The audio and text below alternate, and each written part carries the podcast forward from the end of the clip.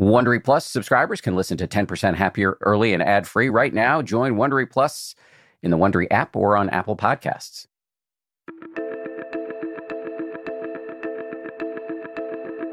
This is the 10% Happier podcast. I'm Dan Harris.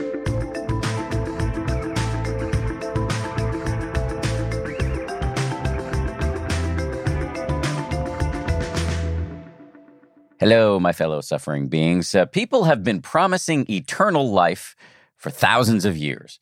There's a reason why the myth about the fountain of youth has had such staying power in so many cultures and so many parts of the world for so long. We all know it's bullshit, but uh, goddamn, it is compelling. Everybody from the Buddha to the Stoics have exhorted us to remember, though, that we are going to die, that this whole being alive business is super short and quite fragile but we seem to be programmed for denial. So then, what are we to make of Dr. Mark Hyman? He's a physician and a student of Buddhism who's just out with a new book called Young Forever. In it, he argues that your biological age can be reversed even as you grow chronologically older.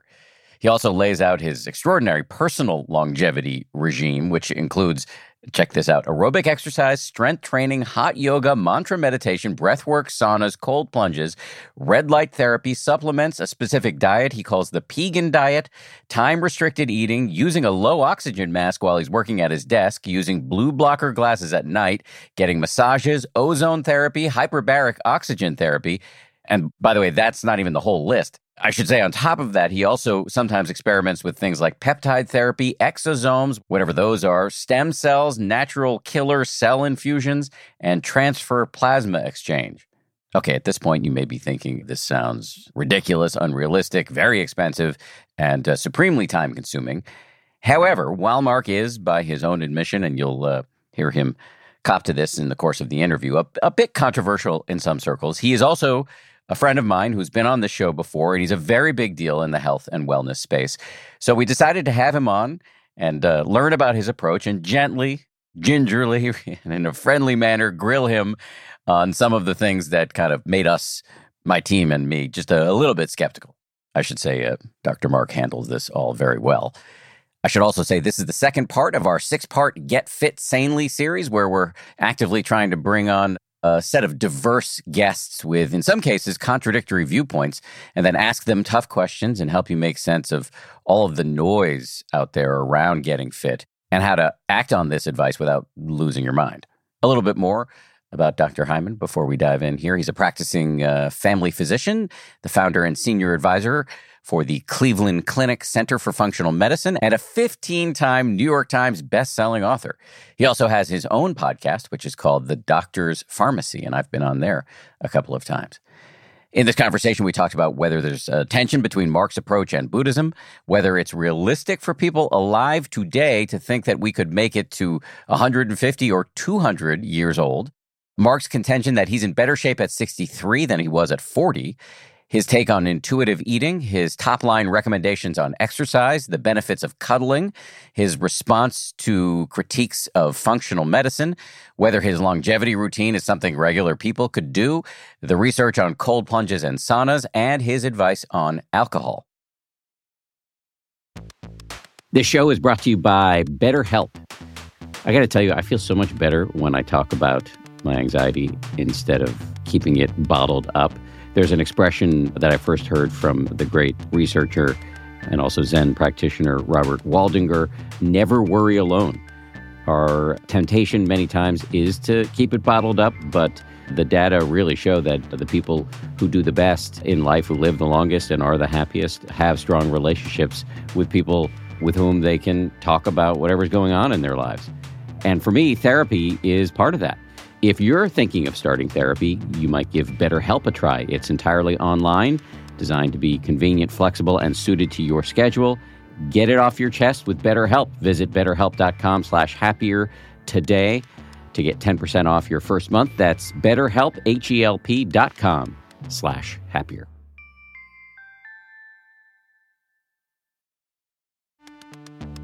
You can count on T Mobile to help keep you connected after investing billions to light up their network from big cities to small towns. T Mobile is America's largest 5G network Plus, when you switch to T-Mobile, families and small businesses can save up to 20% versus Verizon and AT&T. Visit your neighborhood store or tmobile.com to switch.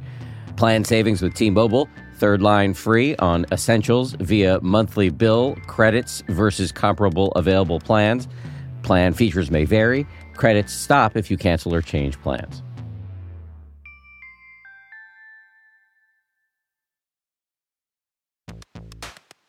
I love cats. I make no secret of that. We've got four cats. But here's the thing about felines they poop a lot.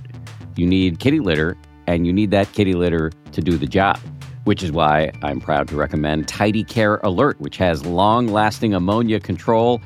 So your house or your apartment or your yurt or wherever you live does not smell like you have four cats or however many cats you happen to have. No judgment here. It's low dust and lightweight, which means no lugging heavy bags of cat litter up the stairs, and it's from the brand most often recommended and personally used by veterinarians. Tidy Care Alert uses color changing crystals to detect potential concerns and help put your mind at ease. Let Tidy Care Alert help keep an eye on your cat's health.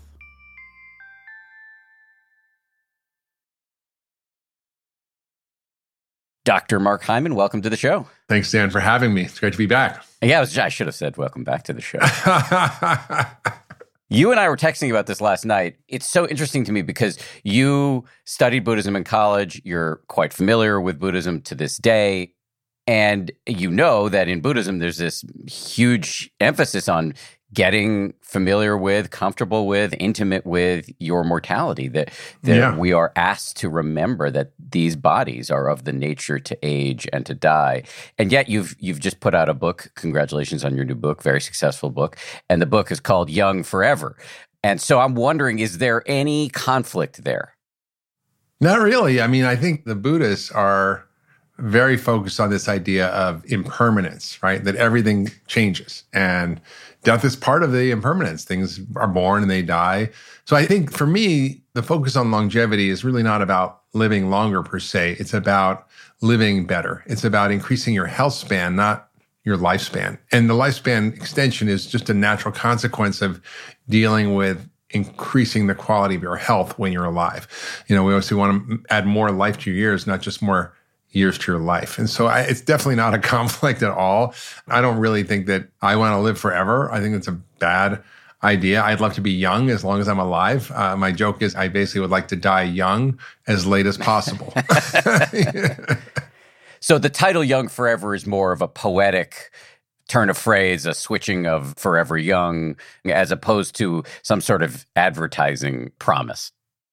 Exactly, exactly. Exactly. As far you know, there are there are longevity scientists that are talking about longevity escape velocity, which is a concept I have trouble with, even if we can scientifically achieve it, which is essentially extending our life each year more than the rate at which we're dying. So if you can extend your life by a year and a half for every year you're alive, you perpetually never die. I kind of don't like that idea, but I think you know getting to 100 healthy years is achievable for most of us, maybe even 120. I think given what we know with longevity science now, this might not be out of reach. And and the point is not just to live to be 120, but to be able to do what you love to do. In fact, I just was with a friend in Turkey whose grandfather is over 100 years old, just flew from Paris to Portugal to visit his grandkids, hikes every day three kilometers. Uh, he was a, actually a survivor of Auschwitz, which, by the way, is maybe part of the reason he has lived a long time, which is starvation actually activates these ancient survival longevity pathways. So I think if, you know, if I can go visit my grandkids and go for a hike with them at 100 years old, I'm down. By the way, my kids are going at that rate. I, it might not be till 100 that I get grandkids. So I have so many questions for you. Okay. So, as I mentioned in Buddhism, th- there are all these practices where you reflect on the fact that the body as I said before, is of the nature to age, to get sick, to die. I think the Buddhist proposition is that it's worthwhile to get comfortable with your mortality, with your finitude, because it makes the present moment more vibrant, gives your life a sense of priority, and it aligns you with the non negotiable truth. Do you, given your emphasis on longevity, do you agree with the Buddhist approach in that regard? I mean, absolutely. I mean, the whole point of life really is to show up, right? Is to show up and be present and fully experience what is right now. And that's where joy comes from, where happiness comes from, where love comes from. When we're distracted and disconnected and thinking about the future or the past, we're not actually in a true moment of life. We're in some abstraction. And the purpose of Buddhism is to be fully present and be fully aware and to be in this state of alertness to the moment. And that's where life happens. it's the only place life happens. And so the practices of Buddhism are all about that. And as long as we stay focused on that, then we actually have an opportunity to fully live. And so the problem that I see so much now, Dan, is that most of us are not fully living. And it's part because of our distracted life, but it's also because we're sick. you know, 93.2% of Americans are metabolically unhealthy, which means they have some form of prediabetes. They have high blood sugar, high cholesterol, high blood pressure. They've had a heart attack or stroke or overweight. And so if you're walking around and you feel like crap, it's hard to be present. If you're tired, you're foggy, you're achy, you're dealing with medications and side effects and just basically not in your full health, it's really hard to be present and loving and kind and compassionate. You know, there's a saying that a healthy man wants many things, a sick man wants one thing. so I think that's kind of the perspective I have. So, how do we stay fully alive and present? It's partly by taking care of our physical container. You know, and, and I think this is not absent in traditional Buddhist circles. There's Tibetan Buddhist doctors who are very much about creating vitality. There's long life ceremonies that now they're using to actually help the Dalai Lama live to be 110 years old, which he promised. So it's not like they're opposed to living a long, healthy life. But you know, whether you die at 70 or 100 or 110, you're still going to die. So you have to kind of face mortality. So it's, it's not mutually exclusive. Right, right. I would just just say I was at a long life ceremony for His Holiness a few months ago, and yes, and he was right there, and he said to me, which he's you know, I wasn't the first person he said this to, that he plans to live to 110. So there, if I'm hearing you correctly, and I tend to agree with it, there isn't a fundamental conflict between the notion of getting comfortable with your mortality and being as healthy as possible while you are alive. No, absolutely not. It's not mutually exclusive. In fact, the only way to actually, I think, live a fully robust, engaged life where you're happy and joyful in yourself and you're able to be in service and connected to others is to feel good. And so understanding the mechanism by which we get sick and we become decrepit as we age is really important because you know the Dalai Lama doesn't want to be 110 and not know his name and not know where he is and not be able to teach. He wants to be able to be in service, and so in order to do that, you have to take care of the physical container you live in, whether you like it or not. I want to talk to you a lot about the how of that, but just staying on a high level for a second, how far can we take this idea of longevity? Do you think it's realistic for people alive today to think that we could make it to 150 or 200?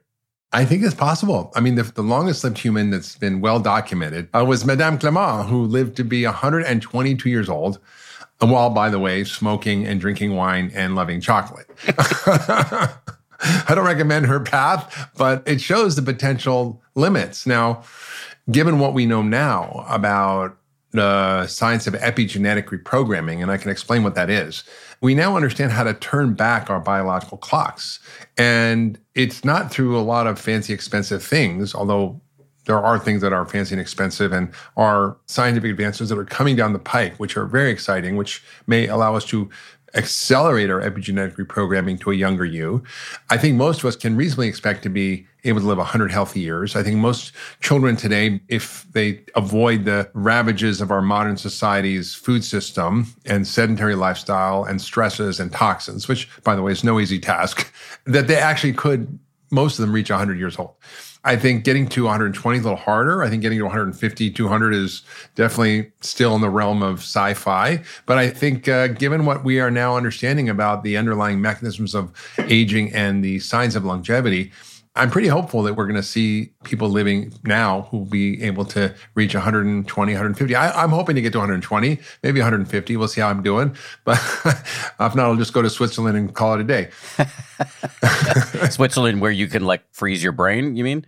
No, no. They have legal euthanasia. Oh, I see. Got it. You can choose your day of exit.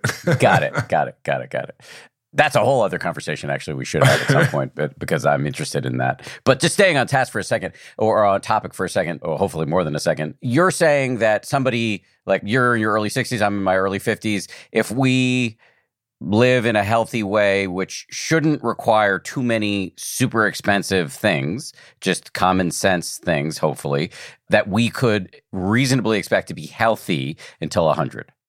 Yeah, I think that's true. I mean, I was in the blue zones and it was amazing to see people who whose environments were naturally organized to activate their longevity pathways, right? Their diet, their mandatory activity, herding sheep five miles a day up rocky terrain, their deep social network and connection, their lack of exposure to toxins, their lack of stress, chronic stress.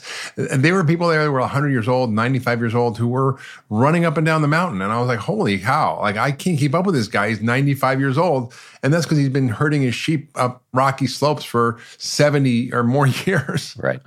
Right just for the uninitiated, we're doing a whole series on getting fit and staying healthy. And the blue zones have come up a lot. This concept was pioneered in large measure by a guy named Dan Buettner, who I actually met recently and may have him on the show at some point. And Dan was working with National Geographic and traveling around the world as a kind of professional adventurer and found these areas of the world where people are living longer and they've come to be known as the blue zone. And he's written books about, you know, what you can learn from them. And, and there's some overlap for sure in your work. So you say you're healthier and, and, in better shape at 63 than you were at 40. And I'm curious, is that really true? And if so, how did you swing that? Well, I, I actually think it's true because not only do I look better, but my biological age, based on DNA methylation tests, which we can talk about, is 43, even though I'm 63. And when I was younger, I followed the prevailing dietary recommendations, which was to eat a lot of starch, right? Our dietary guidelines, our food pyramid in 1992 said eat six to 11 servings of bread, rice, cereal, and pasta every day and fat sparingly. And now we know that the biggest driver of aging is a high starch and sugar diet. And so that drives cancer, drives heart disease, dementia, obviously diabetes, inflammation throughout the body. And so I switched my diet to be quite different, to be much higher in good fats, to be much higher in high quality protein, and higher in phytochemically rich vegetables. And that has changed my physiology, and I have greater muscle mass, I have greater strength. I've also started resistance training, which I think is very important. I was running and I was doing yoga, which I thought was enough, but it really wasn't. So I basically put together a strategy based on the emerging science of longevity of how to activate my body's own healing and repair mechanisms. I've seen this over and over. People basically can transform themselves at any age, whether you're 40, 50, 60, 70, 80, it's not too late to start. So if your diet's been off and you're 50, you know, I'm asking for a friend clearly, uh, and you, you, can still turn things around if you're 40, 30, 50, 60, and get to 100 with a health span that is intact? Absolutely. I think I just tell a quick story of a patient I had at Cleveland Clinic who was 66 years old. And for all intents and purposes, she was on her way to a heart and a kidney transplant. She had heart failure. She had type 2 diabetes on insulin for 10 years. She had high blood pressure. She had really poorly controlled diabetes. Her A1C was 11, which is you know practically hospitalized levels, and uh, she was on a pile of medication and massively overweight. Her body mass index was 43, normal is 25, over 30 is obese, so it's just huge. And within three days, she was off her insulin, just using food as medicine. In three months, she was off all her medications. Her A1C went from 11 to five and a half, which is normal. Her heart failure reversed, which you never see in medicine. Her kidneys normalized, her liver normalized. She had fatty liver and she lost 116 pounds over the course of a year. There is no drug on the planet that can do that. And no combination of drugs that can do that. They can manage things better, but they can't actually reverse these conditions. And that's the power of activating these ancient survival pathways that we have that are built in. You know, we have 3,000 genes out of our 20,000, which is a lot, that are designed to adapt to scarcity and starvation and survival, not to deal with the abundance of food and sugar and calories we have today. So when we start to learn how to properly turn on what I call the longevity switches, we can see radical transformations in any age. So let's talk about the how of this. In your book, you lay out at least three big levers that we can pull eating, exercise, and what you call lifestyle practices. There's more, but those are the three biggies from what I can tell. Let's start with eating. Very basic level. What are your recommendations for those of us who want to increase our health span? Well, I think the first thing is what not to eat, and then is what to eat, right? So, what not to eat is what we were told to eat for the last basically 50 years by our government, which is a lot of starch and often a lot of sugar also, which we're eating. They weren't recommending that, but they're basically saying it's okay to have 10% of your calories of sugar. It's really not. And that high amount is driving all the age related diseases and increasing mortality. So if you look at the process that that occurs by, it's called insulin resistance, which is your body becomes resistant to the effects of insulin. You make more and more insulin to make your blood sugar normal. And that insulin causes fat storage around your organs. It causes inflammation. It causes damage to your brain and dementia. It increases cancer growth and risk. So it just it accelerates every single pathway you do not want to accelerate if you want to live a long time.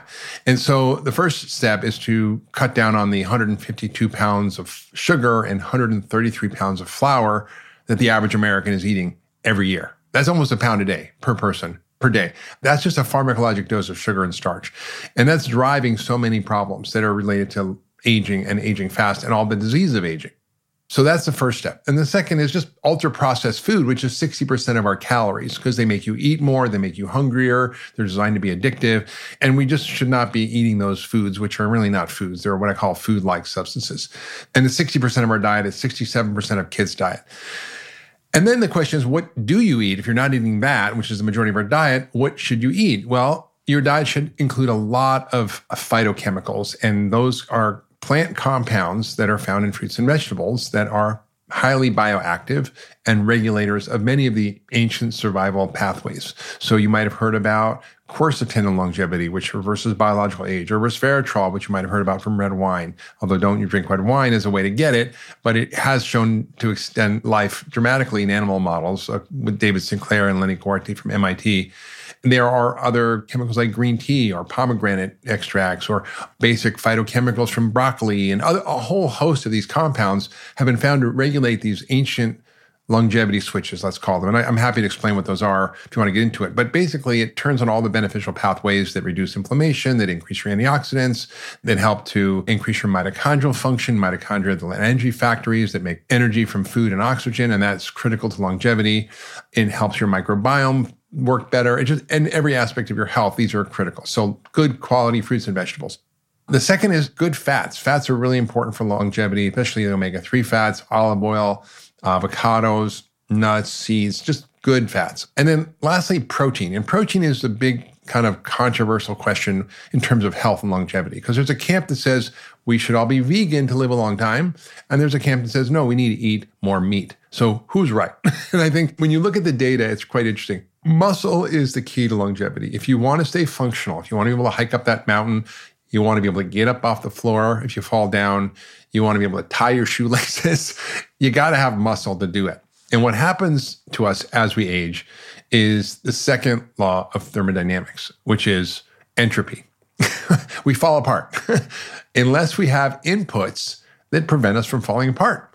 And so we need to understand how do we design a way of living and eating that activates muscle protein synthesis. In other words, how do we build muscle as we get older? And it turns out that the best way to build muscle is to eat muscle, meaning animal protein, meat, fish, chicken, etc. Now, if you eat a lot of meat all the time, that's not good either because there's an ancient mechanism that's designed to build muscle called mTOR, but it also has to be turned off at important rates of time because if you don't give it a break, you're constantly building muscle, you can grow cancer and many other things. And when you inhibit mTOR by fasting, for example, like an overnight fast, which is usually should be at least 12 hours, that's called breakfast, right? Or 14 or 16 hours, that inhibits this pathway called mTOR.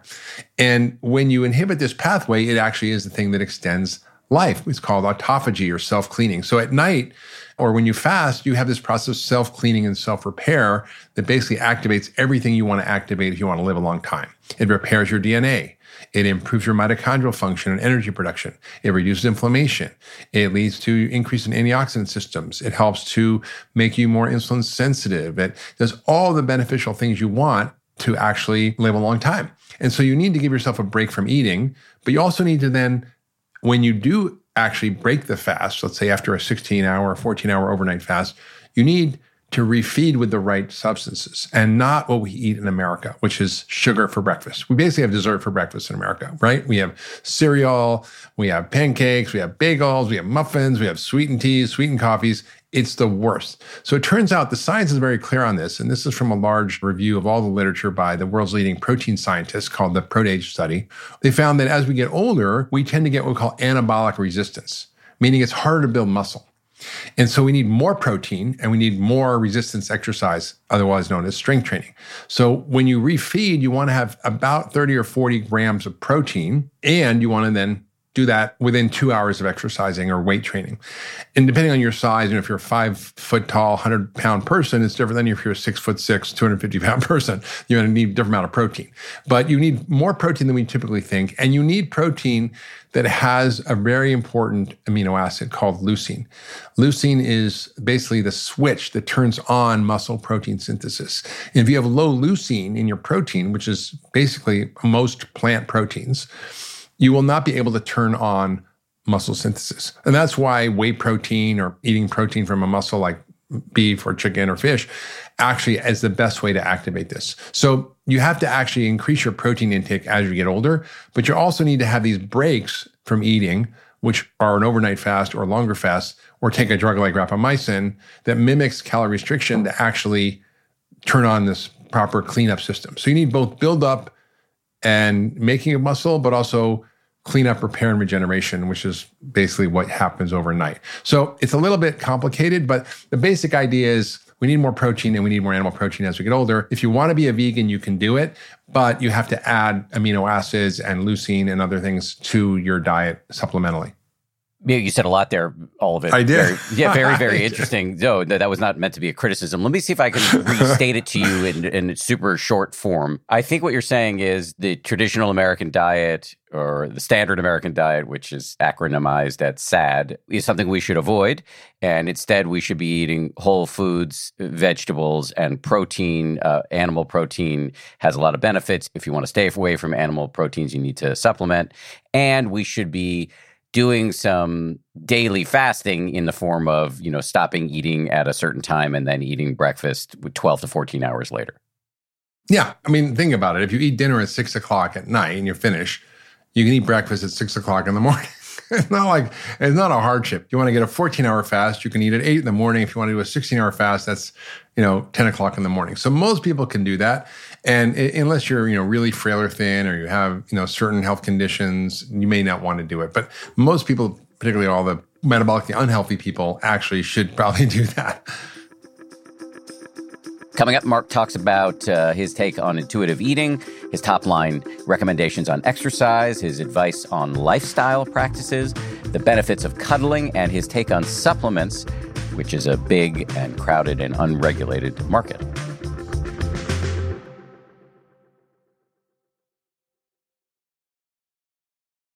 Let me just say a little bit about my own experience with this stuff. I will have, you know, for listeners of the show, you'll have heard me say some of this in, in many of the episodes we're running in the series, but I'm, I'm just going to say it because I want to get your response to it. Personally, you know, at 51, I've gone through many food religions. I am now a devout non combatant in the food and exercise and diet wars.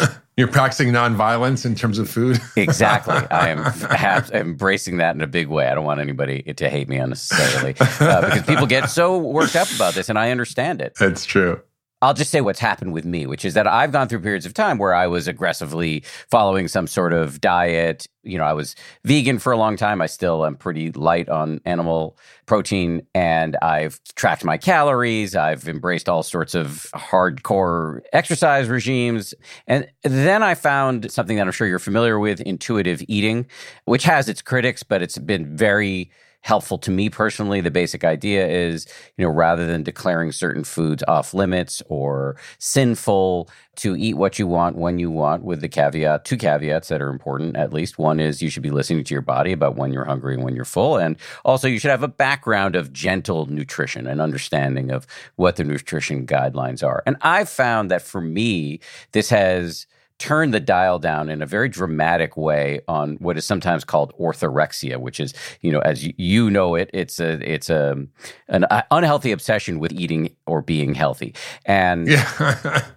Which sounds paradoxical, but it's true. I know, I know, but it's a big problem. And so I guess what I'm w- wondering, having said all of that, is A, what do you think of where I've landed? And B, do you worry at all about your recommendations based in science, though they may be, teeing people up for orthorexia? Maybe. I, I, think, you know, people can become overly obsessed with anything. I sort of wrote a book called The Pegan Diet, which was an attempt to, you know, point kind of a comical finger at the incredible diet wars that are going on, paleo, vegan, everything in between, and saying, look, guys, it's not that hard. We just need to eat real food, not eat crap, and, you know, like we'll be okay. And here's a general guideline. You know, this is better for you than that. And it's, it's, it's pretty simple. So I, I agree with you. People are overly obsessed and crazy about their food. Part of the problem is intuitive eating is a great idea unless your biological hardware and software are completely corrupted. Now, I, for example, just got back from Turkey and was very jet lagged. And my intuition was to eat a pint of chunky monkey ice cream because I was exhausted. And so, you know, whether you're stress or fatigue or sleep deprivation or whatever is driving your desires, you have to be very aware of like what's truly self regulation based on your biological signals and what is disrupted regulation. And most people eating the typical American diet, ultra processed diet, which is high in starch and sugar, have dysregulated brain chemistry and hormones, which interrupts their normal biological self-regulation signals. So it's important to understand that you know you have to kind of reset to a healthy biochemistry and metabolism in order to actually listen to your signals because often the signals are wrong, which is why people can go from like 150 pounds to 350 pounds, right? It's because all their biology is out of whack. And it's not by accident, it's by design. And Michael Moss has written a lot about this from the New York Times, Sugar, Salt, and Fat, about you know, the incredible, deliberate, uh, and I would say in some ways criminal application of science to creating highly addictive foods that are driving our behavior. That aside, yes, I agree. Intuitive eating is great. I think listening to your body is really important, but you have to actually get your body straight in order to be able to listen to what it's saying. Point taken. And for me, just to say that intuitive eating has not been an overnight process. I still am working on it. It's it's been one of the most challenging things I've ever taken on because we get so much programming from the culture, either through messages or through the food we eat, that it's just hard to hard to counter program against those. But but let me ask you, you know, one of the things that I found liberating, and maybe you disagree with this, is that I don't need to get overly. You know, if I could take my kid to the movies and we want to eat some Starburst, like I do it. And if I'm at a restaurant and there's beautiful, fresh made sourdough. I eat it. You know, this isn't every day, but I'm not walking around uptight in a way that takes me out of the moment in those moments. Agreed. I mean, I, I, agree. I agree. What I always say to people is don't let your ideology trample over your biology. People get so ideological about food that they don't actually listen to their body. So they say, I want to be a vegan, but all of a sudden they start feeling bad or their periods go away or their muscle mass goes down or they have this or that problem. But I want to be vegan, you know, so like they, they don't actually listen to their body. But I, I do think it's okay to go off the reservation. I call it 90 10. You know, yeah, I was in Sardinia at one of the blue zones and I was at this restaurant and they made this incredible sourdough bread. And of course I had some. So I'm not not going to eat that.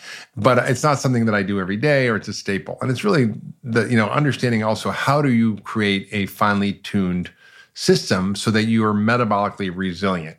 And this is what people don't understand. If you are metabolically resilient, you can handle a lot more stress. For example, if you're tired and exhausted, even the littlest thing will be upsetting and exhausting and tiring. Like I, I was so tired from jet lag, I couldn't even answer one email, right? I wake up in the morning and I can go through 100 emails.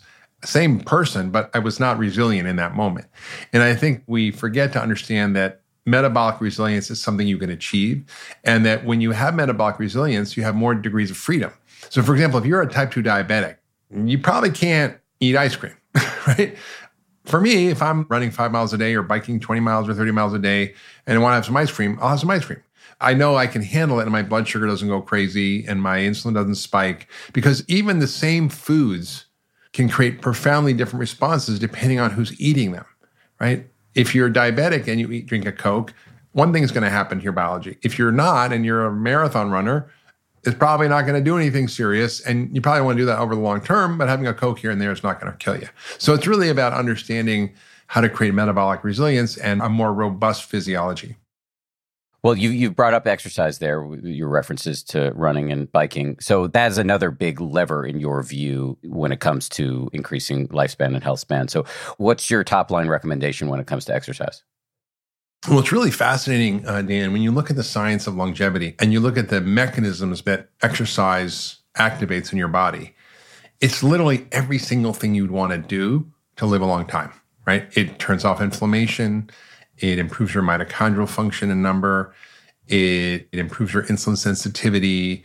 It helps repair your DNA. It helps kill zombie cells. I mean, every single thing you'd want to do, exercise is the magic pill. So if there was like one thing that you would commit to for the rest of your life that could make a difference and actually mitigate a lot of other shitty stuff you might do to yourself, it's exercise. And there's really, I'd say, three pillars of exercise. One is cardio and conditioning, so your aerobic fitness. Two is your strength and your muscle mass. And three is your flexibility. And you need to maintain all of those as you get older. And it's just a fact. But like if you're 25 and you, you know, used to running five miles a day and you take three months off, you can probably run five miles when you want to get back to it three months later. If you do that when you're 70, good luck. You know, your body needs much more attention to regular habits of activity as you get older because it's less driven by hormones like growth hormone and sex hormones that are driving health when you're younger. They decline as you get older. There's ways to boost them, but you need to do more exercise as you get older, not less. And and it's the key to longevity. So cardio would be, you know, 30 minutes of some type of exercise that raises your heart rate. And ideally kinds of exercise that boost your what we call VO2 max. That's your metabolic efficiency. So it's how much oxygen you can burn per minute, which relates to how many calories you can burn per minute, how efficient and fast is your engine, right? And if you do sprints or some type of variation of sprints, right, we call interval training, that actually will activate the pathways that increase your VO2 max. And that's correlated in a direct way with longevity. The higher your VO2 max, the longer you live. And it doesn't take that much to do it 30 minutes, three times a week of doing cycles of like one minute of sprinting, 30, three minutes of walking, That'll do it. The second is strength training. And that's so important because, as I said, the second law of thermodynamics, which is entropy, will cause you to lose muscle if you do nothing. So you can be the same weight at 65 that you were at 25 and be twice as fat. And so you're not objectively overweight, but you're over fat and under lean. And this is what we call skinny fat. And that leads to all the same adverse metabolic consequences as being overweight, such as heart disease, cancer, dementia, diabetes. And the only way to stave that off is by a combination of strength training, which could be resistance bands, body weight, weights, different machines like tonal. I mean, there's a lot of Orange Theory, CrossFit, whatever you, whatever you like. But you have to do that along with the right amount of protein, which is the raw materials to build muscle. So there's other tricks to it, like creatine and some other things like urolithin A from pomegranate that can help. But basically, resistance exercise combined with the right protein is key. And lastly, is flexibility. You want to be able to tie your shoelaces, cut your toenails. I mean, a lot of the reasons people end up in nursing homes is because they can't tie their shoes or cut their toenails anymore. And I'm not kidding. It's these basic activities of daily living. And Peter Attia talks about the centenarian decathlon or the centenarian Olympics. You know, what are the 10 things you need to be able to do when you're 100 years old that you want to do? Pick up your grandkids, get up off the floor, tie your shoes, you know, basic stuff. And you need to have a level of flexibility as well as strength to do that. So those are the real pillars of exercise you mentioned Peter Attia. We had him on recently as part of this series we're doing. And one of the things that I talked to him about was, you know, how much time does it mean? He, this is a guy, and you may be in this camp, but he's exercising, I don't know, w- well over 10 hours a week, maybe 14 or 16 hours. You talked about these three kinds of exercise uh, cardiovascular or aerobic, strength, and flexibility. How long should we be dedicating to this melange, this mix? Yeah, I mean, what's the minimal viable dose? Basically, yes, yes. it's not as much as you think. It, you know, I would say 30 minutes of strength training three times a week. I would say probably 30 minutes of cardio three to four times a week. So you're up to three hours now a week. And if you do 15 minutes of stretching three or four times a week, another hour. So let's say four hours a week. Uh, if you can't find four hours in a week to feel better, live longer, it's probably a good idea to examine your lifestyle. Yeah. you know? Yes. Yeah. And I, you know, personally, I would love to do more. I like to go for two-hour bike rides. I like to do yoga for hot yoga for an hour every day if I could. I do strength training four or five times a week. I often can't do that because I've got a lot going on. But I think the minimal viable dose, though, is not as much as people think, and and it's something that's achievable by most people. It's a relief. I do want to take a dive into your daily routine in a minute, uh, but let me let me just ask about lifestyle practices. What do you mean by that? What does that include? It turns out that the missing ingredient in longevity for most people is community, is their social network. And I don't mean their Facebook followers or Instagram followers. I mean their friends. So many people in this country in particular who can't pick up the phone to call one person to confide in about something challenging in their life. Loneliness is an epidemic that is as dangerous as smoking two packs of cigarettes a day. Uh, it's worse than obesity for your health. And in the blue zones, one of the defining features is this profound sense of community and belonging, connection, meaning, and purpose. You know, if you cured all cancer and heart disease from the face of the planet, you'd extend life by seven years. If you have meaning and purpose in your life, you extend your life by seven years. If you're a tennis player, you extend your life by seven years. So there's a lot to be said about this social connections and fabric and community and belonging. And I think it's really important to do that. I was I actually was very sad. I, I got an email from somebody who works for the Washington Post and said, I'm doing an article on loneliness. And I realized that I'm seven years old and I don't have a friend to call. And I felt really sad when I read that. And he's writing an article about the epidemic of loneliness in America. So I, th- I, think that is such a huge factor when it comes to longevity and health. Uh, I, I, had a friend who said, "Oh, my grandma, she was like lived to be almost hundred, but she was really overweight. She ate candy all day, and she never exercised. But she had the most incredible group of friends and community and belonging that you could imagine. So I, I don't want to underestimate that. Stress is another big one, and I think community and friends actually mitigate stress a lot. But we all are subjected to huge amounts of stressors, whether it's the stress of our food, which causes literally a biological stress response. When you eat sugar, it causes cortisol to go up and adrenaline to go up. Whether it's the stress of living in a world that we're constantly being bombarded with bad news and where there's a war in Ukraine and climate change and a recession and crypto collapse. And I mean, just pretty much everything that can make you depressed. There's stresses of family and work and all the things we have to deal with. And that's why, Dan, what you do is so important is you teach people a tool, a meditation to help mitigate that stress. And there's a lot of other reasons to meditate, but actually that's a critical part of staying healthy because stress in itself will cause so many harmful things in the body. And then sleep uh, is another one. Now, Americans sleep an hour or two less than they did 100 years ago. And that has significant consequences because sleep is when our bodies repair, heal, renew, our brains clean up. And it's a critical part of our life. And often we undersleep and we overeat and we underexercise and we overstress. So getting those things under control makes a huge difference in your overall health. Amen to all of those community meditation uh, as a stress reducer and sleep. Let me go back to the first in that list. I just so strongly agree in the often overlooked power of social connection. So many of us optimize in many ways. We optimize for sleep. We're meditating, we're exercising, we're freaking out about our diet, we are working on our Instagram feed, we're working on our car, our interior design, our resume all of this shit, which is super important. but the one lever that seems to be the most powerful, perhaps, to pull in terms of health and happiness is the quality of your relationships. And absolutely, it's crazy that we overlook this, I think, for so many of us. So, my question for you after that rant is what are the practices? What can we do to get better in this area?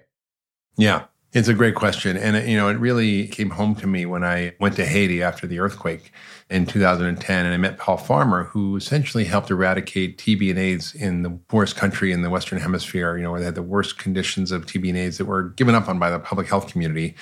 And he did it not through better medication or surgery, but through the power we call the accompaniment. And the accompaniment was the French word they used for this.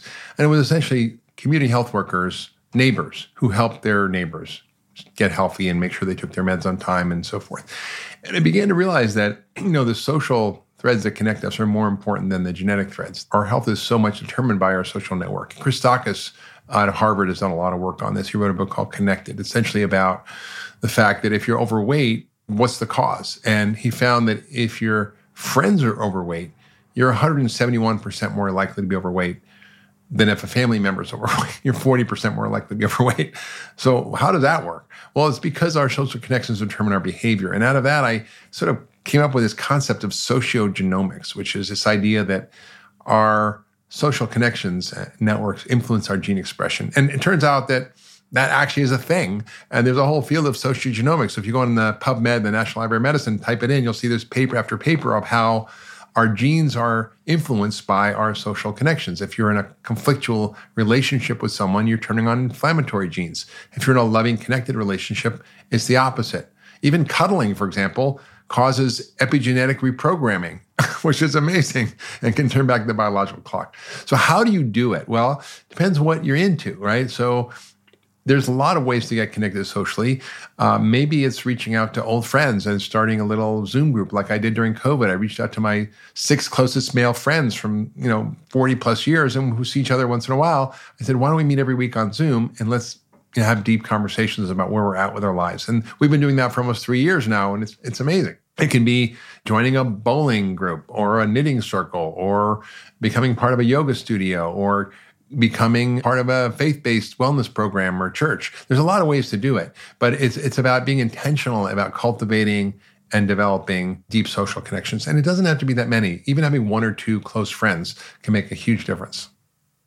This is something my wife and I talk about a lot. As you know, and I think a lot of the listeners to the show know, I retired from ABC News almost two years ago, and around that same time turned 50. And I recognized that as much as I loved ABC News, I loved being a journalist, I loved being an anchorman, it came at a huge cost. I was working seven days a week, early mornings on the weekends, late nights during the week for Nightline.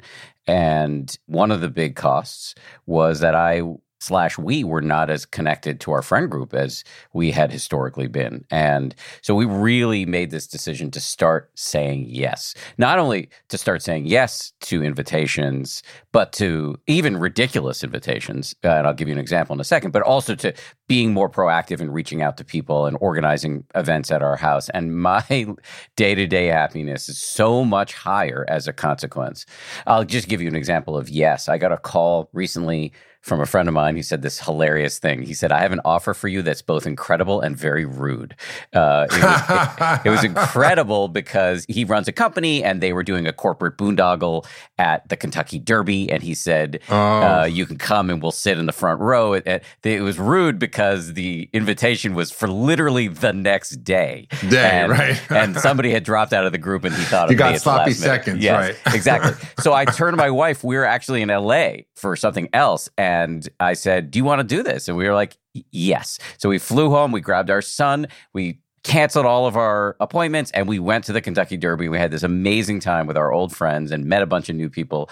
And our son had a great time. And my friend, shout out to Tommy D, he sent me a text afterwards. And he, because, you know, we're old friends and we don't see each other that often. He said, We need to do this more often.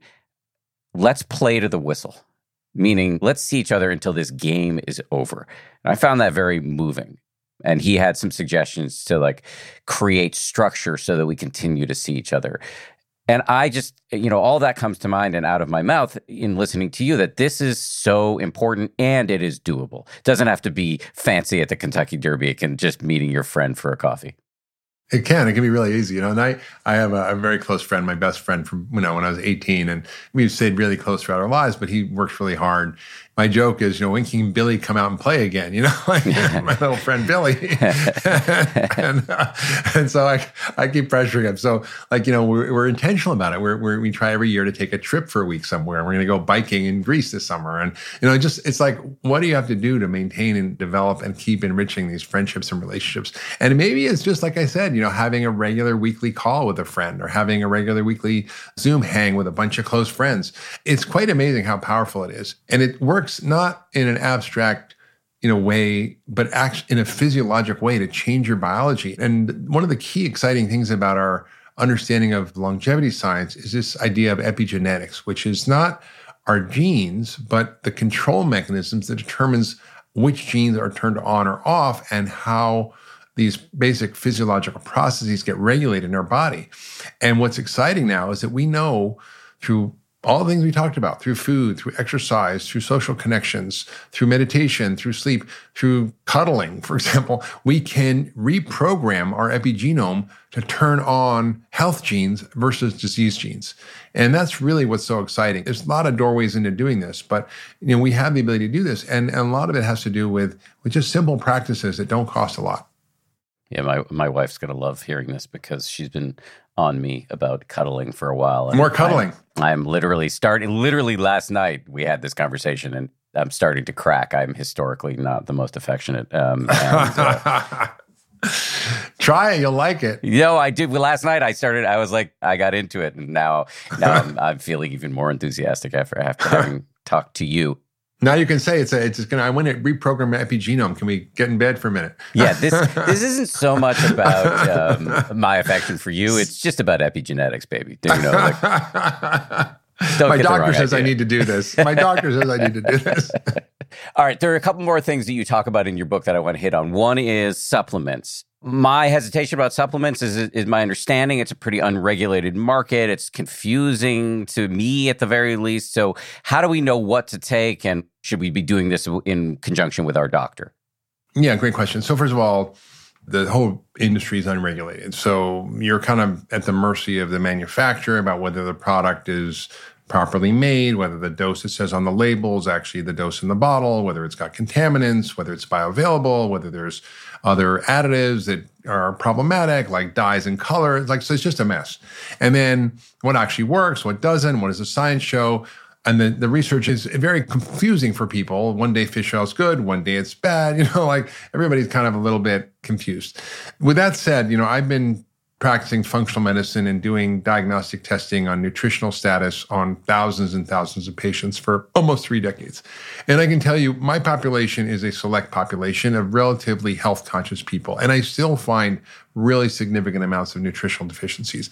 And these are across the board in our society omega 3s, vitamin D, magnesium, zinc some of the B vitamins like folate, iron. These are really common nutritional deficiencies. And what nutrients do is they actually regulate your biochemistry. Every chemical reaction that happens, and there's 37 billion billion of these every second in your body, requires an enzyme. And every enzyme requires a helper, and those helpers are vitamins and minerals. So you do need a basic multivitamin and a vitamin D, and I would say a fish oil for most people. That's just kind of a basic maintenance. And that can be you know, really inexpensive, less than a dollar a day. And then the question is like, what is the other cool stuff that's coming out around longevity and what am I taking and what's interesting? And I think there's a whole host of compounds that are from plants that are hard to get, but that show real promise for longevity, like quercetin, which is from onions and, you know, apples and things like that. But that's shown to reverse biological aging. Also, pomegranate extracts called um, urolithin A, which is actually what we call a postbiotic that it comes from your bacteria metabolizing something in pomegranate, turning something good that you absorb, and then improves your fitness and mitochondrial function. Or it could be green tea and all its benefits, or the broccoli extract. And so I take a combination of these phytochemicals because it's hard to be consistent every day. Uh, and then there's other compounds like NMN or NR or NAD, which are really showing some promise around longevity and I think are activating some of these longevity pathways. So I think are very exciting. So I think there's a few things that I think are worth looking at and trying to have as basic foundational things. And then, you know, for the longevity enthusiasts, there's a whole menu of things that I talk about in the book that are worth exploring. And it's always kind of like a cost benefit analysis. You know, what's the research? Is there evidence for it? What's the cost? You know, are there side effects? You know, is it safe? And I kind of go through that analysis. And, you know, taking vitamin D, the downside is pretty much zero unless you're overdosing, and it's the upside is high. So it really is looking at that calculus and figuring out what makes the most sense. In the book, you talk about all of these sort of exotic not only supplements, but other kinds of longevity treatments that you're exploring that don't necessarily have an evidence base behind them yet, a solid one. Right. Or there's some, but not it's not as extensive as we like. Yeah. Exactly, and and some of these may be super expensive, but you're saying if you're a longevity nerd and you've got the cash, some of this stuff might be worth looking at. Yeah, Yeah, I think there's a couple of things in that category. One is hyperbaric oxygen, which is a really hard thing to get because you know not a lot of chambers out there. There's not a lot of chambers that do stuff that are off label. Every hospital has a hyperbaric chamber for wound healing and things, but you can't really go in and get it for longevity.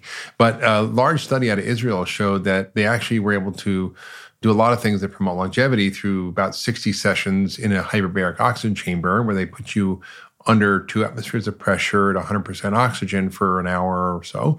And that kills zombie cells and makes your telomeres longer more than any other treatment. I think there's a lot of benefits to that. I think uh, also plasmapheresis is an interesting thing that I think we're going to see more research on. And you might have heard about Peter Thiel and how he gets the blood of young people. And, you know, like kind of, there was a whole episode, I think, on Silicon Valley about it called Blood Boy.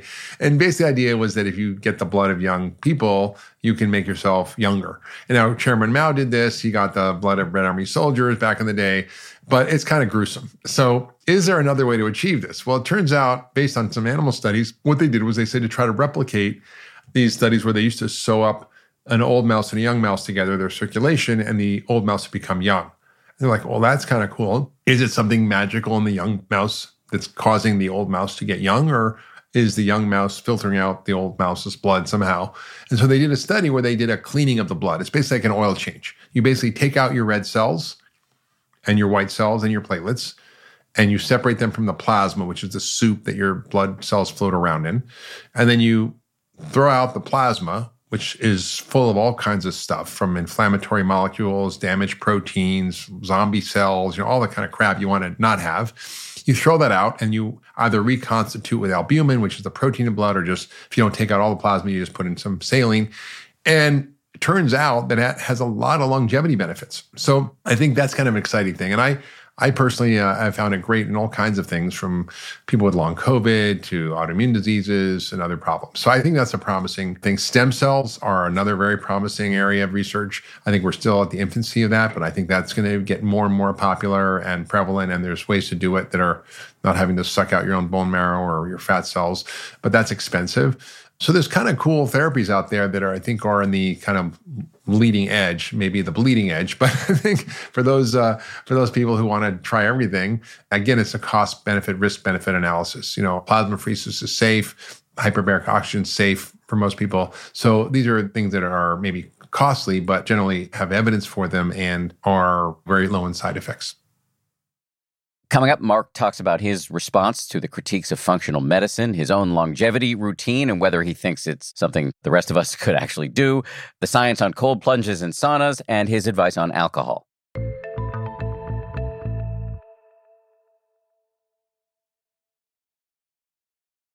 You mentioned functional medicine. I'm glad you brought this up, and I'm glad that we're talking today because, out of a sheer coincidence, I was actually asked recently to moderate a panel on functional medicine at a conference with Jeff Bland. I saw that. Yes, Dr. Jeffrey Bland, who's often referred to as the father of functional medicine, and my wife, who's a physician, was with me, and we walked away pretty skeptical. Oh, and in doing the research, I don't know how important a data point this is, but I was just struck.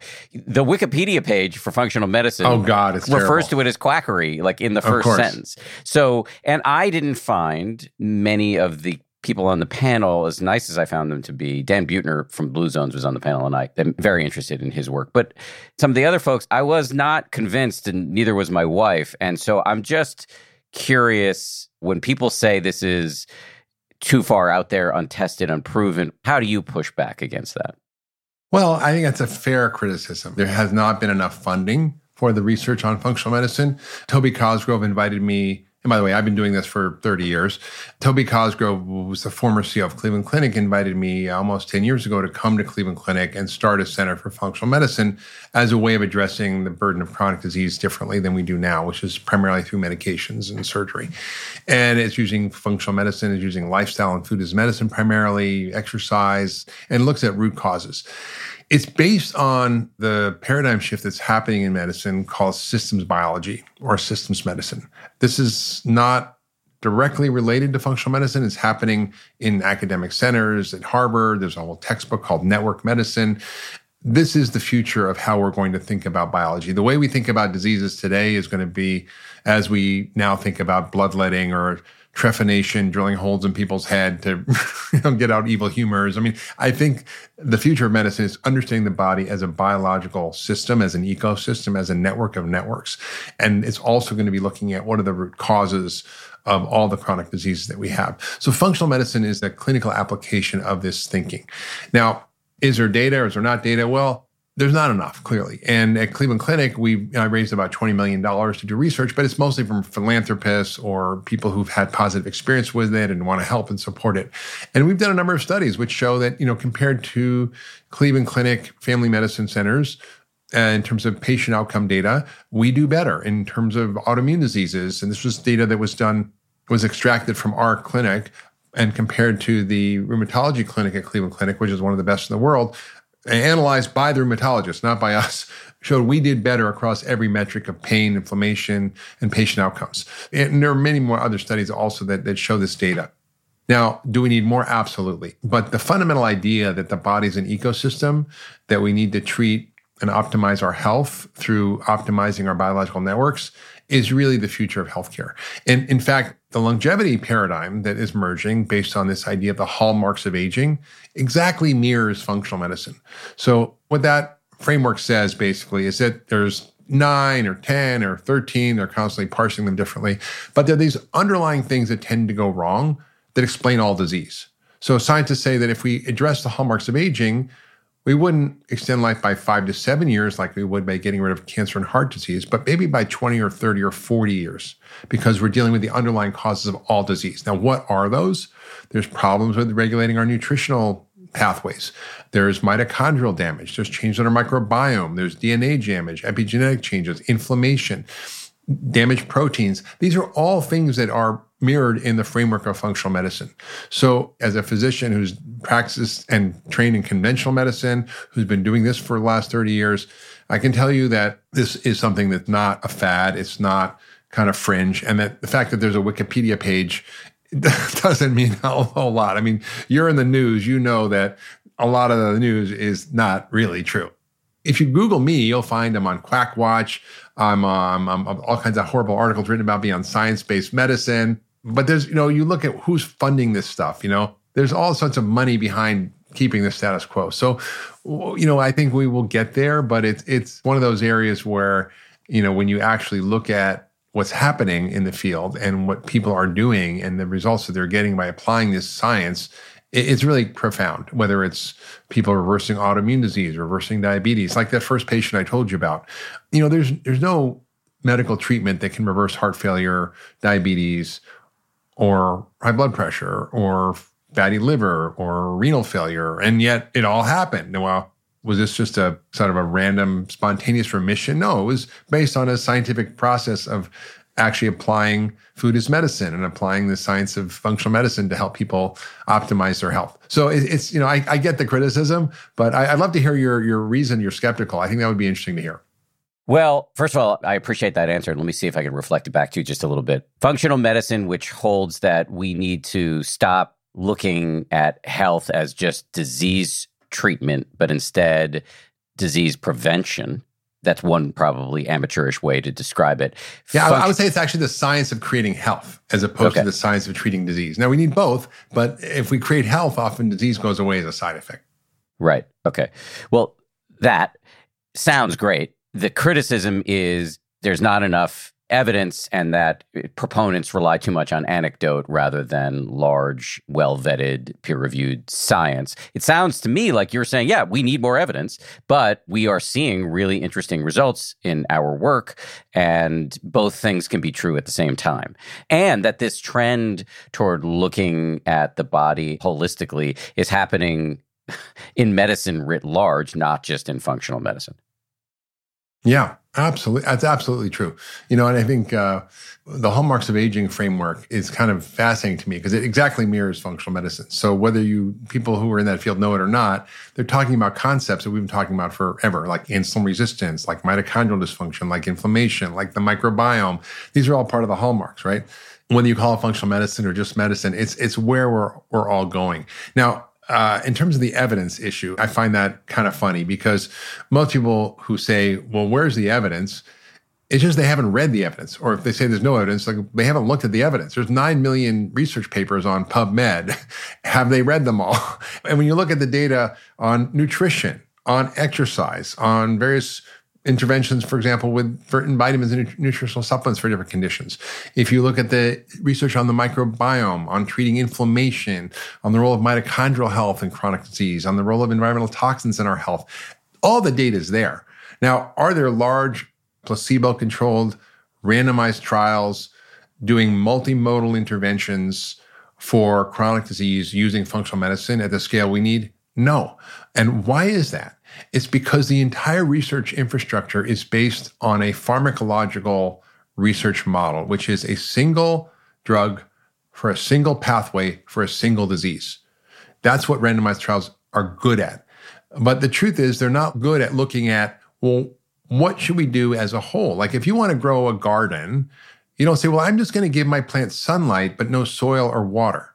Or I'm just going to give my plant water, but no sunlight or soil. I mean, that's absurd, right? You know, well, we don't know it's going to work if you give people better exercise and better diet and stress reduction and social connections. Well, how do we know it works? We have to study them all individually. Well, no, you need all of those things to create a healthy human.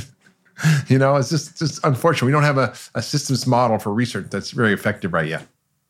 I don't want to spend too much time litigating functional medicine. Just to very quickly answer your question, why was I, my wife and I, why were we skeptical? I think that really, in my memory of how the panel went down, I can post a link to it in the show notes. I think there's a video of it. I was supposed to be on that panel, by the way, but I was in Europe.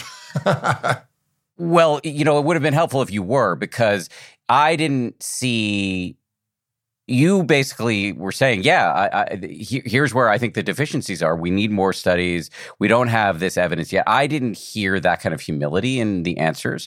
And maybe I missed something. So maybe I, I can go back and listen to it and hear something that I missed in real time. But you were tackling my skeptical questions head on. And I felt like there was some bobbing and weaving going on in the yeah, answers yeah, yeah. on the panel. And Anyway, I, have got my eye on the clock here. Again, there's a big area I want to hit before I let you go, which is your routine, because your routine is incredible um, and and, and depends really, on the day. okay, well, at least it's described in the book. It's pretty incredible. So I'd love to hear you just describe it in brief, and then I'll have some questions on the backside. Well, I tried tried this morning. I, I got uh, eight and a half hours sleep. I woke up and meditated for 20 minutes. Then I had coffee, which I like to do. Uh, and, uh, and, then I worked out. I did a, a 30 minute rubber band, like a resistance band training program which I love. It's like Tom Brady's training program. It's super easy to do. And there's an app for it. It's really inexpensive. I travel everywhere then. I can do 30 minutes and I'm in and out. And then I had my healthy aging shake, which basically was consisting of regenerative goat whey, which is, I use goat because it's less inflammatory than cow.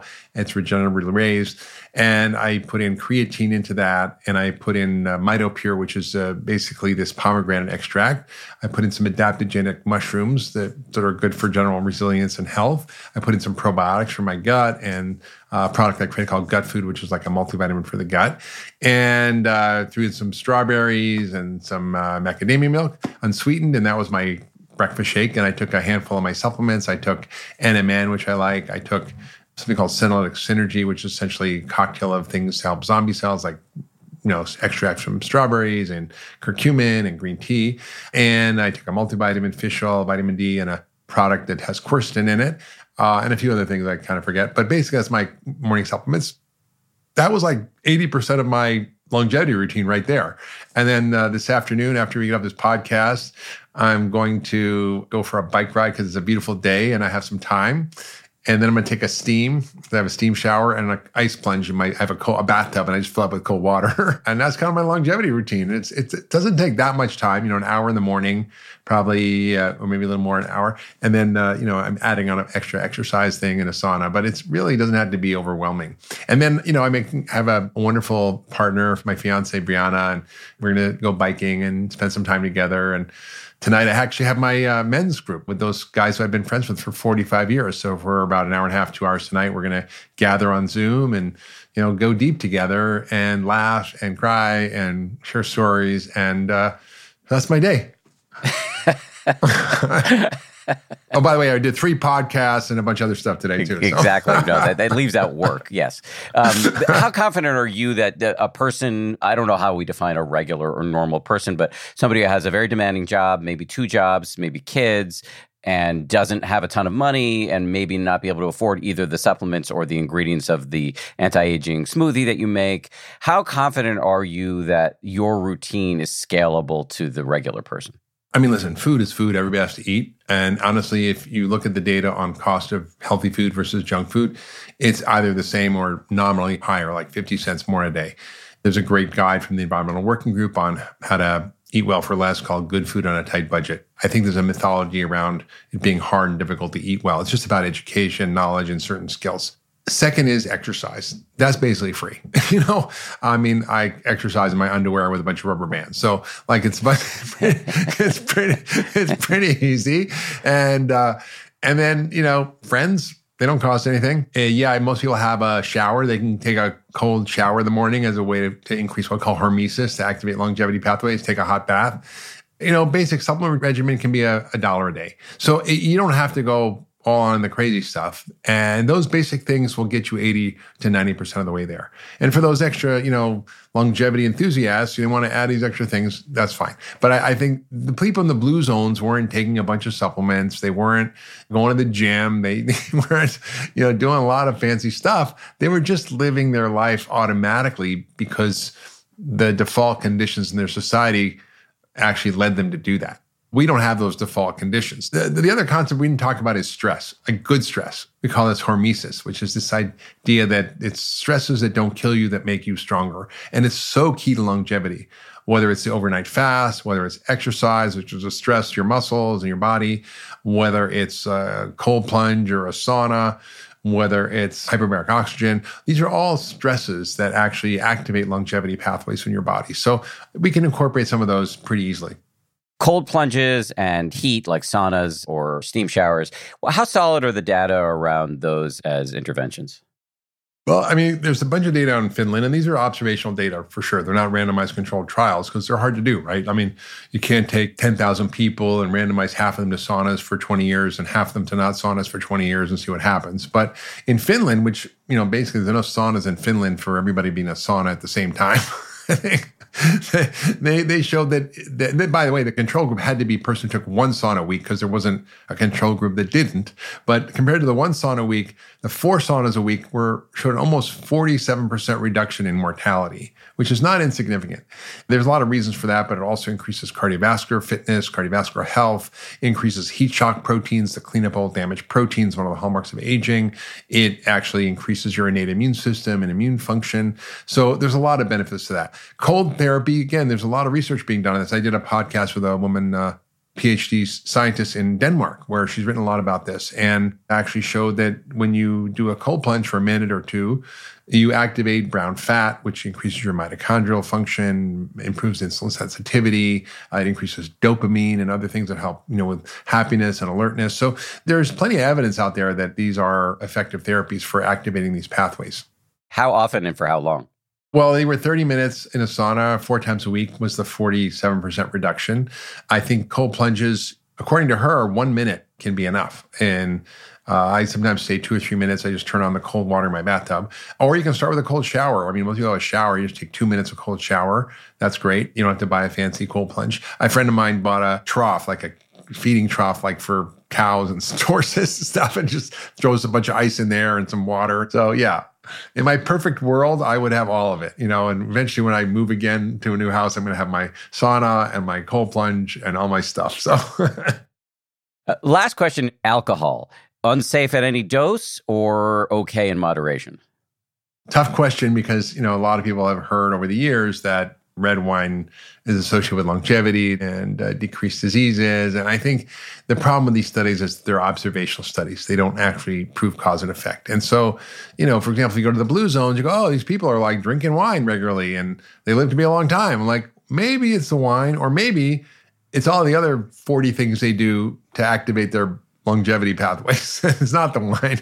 Uh, and I think when we look at cancer risk and brain health and many other things, I think that the data is increasingly showing that alcohol is really not safe at any dose. Now, again, if you're a metabolically resilient, healthy person, if you have a shot of tequila or a drink once in a while or a bottle of wine with someone once in a while, no problem. But if you're drinking two glasses of wine a day, that's a disaster for your long term health. Anything I failed to ask that I should have asked? I think we covered a lot. I, th- I, think we didn't talk so much about the hallmarks of aging, but it's a bit technical, but I, I touched on them here and there. But I think that's where uh, the exciting research is really happening around how do we activate these ancient systems to heal our bodies and and actually create the repair mechanisms. And I think the the key message that I want people to leave with is that we have within us on like Dorothy in her ruby red slippers, the key to our health.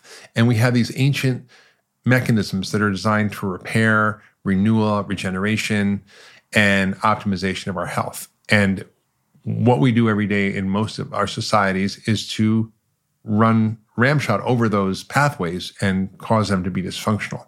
And that we actually can learn how to activate these longevity pathways through simple practices of diet, exercise, stress reduction, sleep, a few little practices of hormesis, and maybe a few supplements. And that can actually make a huge difference in increasing your health span and making it equal your lifespan. In other words, die young as late as possible. Before I let you go, can you please plug your new book, any of your older books that you want people to know about, your podcast, The Doctor's Farmacy? Can you just give us the whole kit and caboodle? Sure. If anybody wants to learn more about my work, they can learn a lot about these concepts in my new book, Young Forever. I have a podcast called The Doctor's Farmacy, which you've been on, Dan. And uh, I have a website, drhyman.com, and all my social media is just Dr. Mark Hyman, and you won't have trouble finding me, I promise. and if, if, you're looking for the podcast, it's pharmacy spelled with an F. F. Yeah, Doctor's Farmacy with an F. Mark, great to see you and talk to you as always. Thank you so much for making time for this. Thanks, Dan. You're the best. Right back at you. Thanks again to Mark. Thank you to you for listening. And thanks, of course, to everybody who worked so hard on this show. 10% Happier is produced by Gabrielle Zuckerman, Justine Davey, Lauren Smith, and Tara Anderson. DJ Kashmiri is our senior producer. Marissa Schneiderman is our senior editor, and Kimmy Regler is our executive producer. Scoring and mixing by Peter Bonaventure of Ultraviolet Audio, and Nick Thorburn of one of my favorite indie rock bands, Islands, wrote our theme. We'll see you all on Friday for a bonus.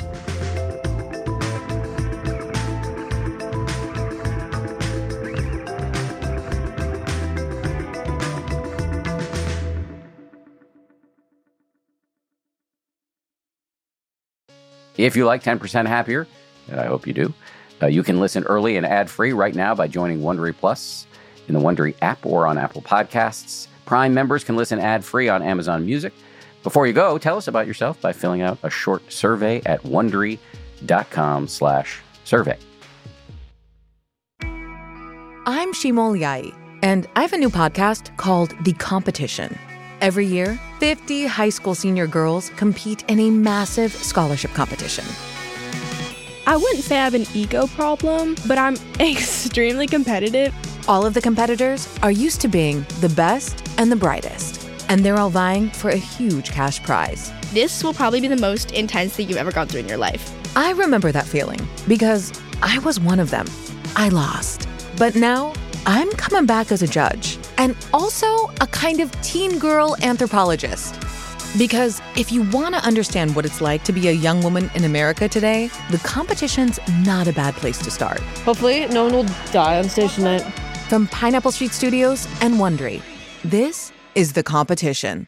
Follow The Competition on the Wondery app or wherever you get your podcasts. You can listen to The Competition early and ad-free right now by joining Wondery Plus. Once upon a beat. Remember those stories and fables that would capture your imagination and you couldn't wait to see how they would unfold? And now, when you read them as an adult, you think some of these old tales could use a fresh spin. We have a perfect podcast to bring you the stories you remember, remix, and reimagine for the kids in your life today.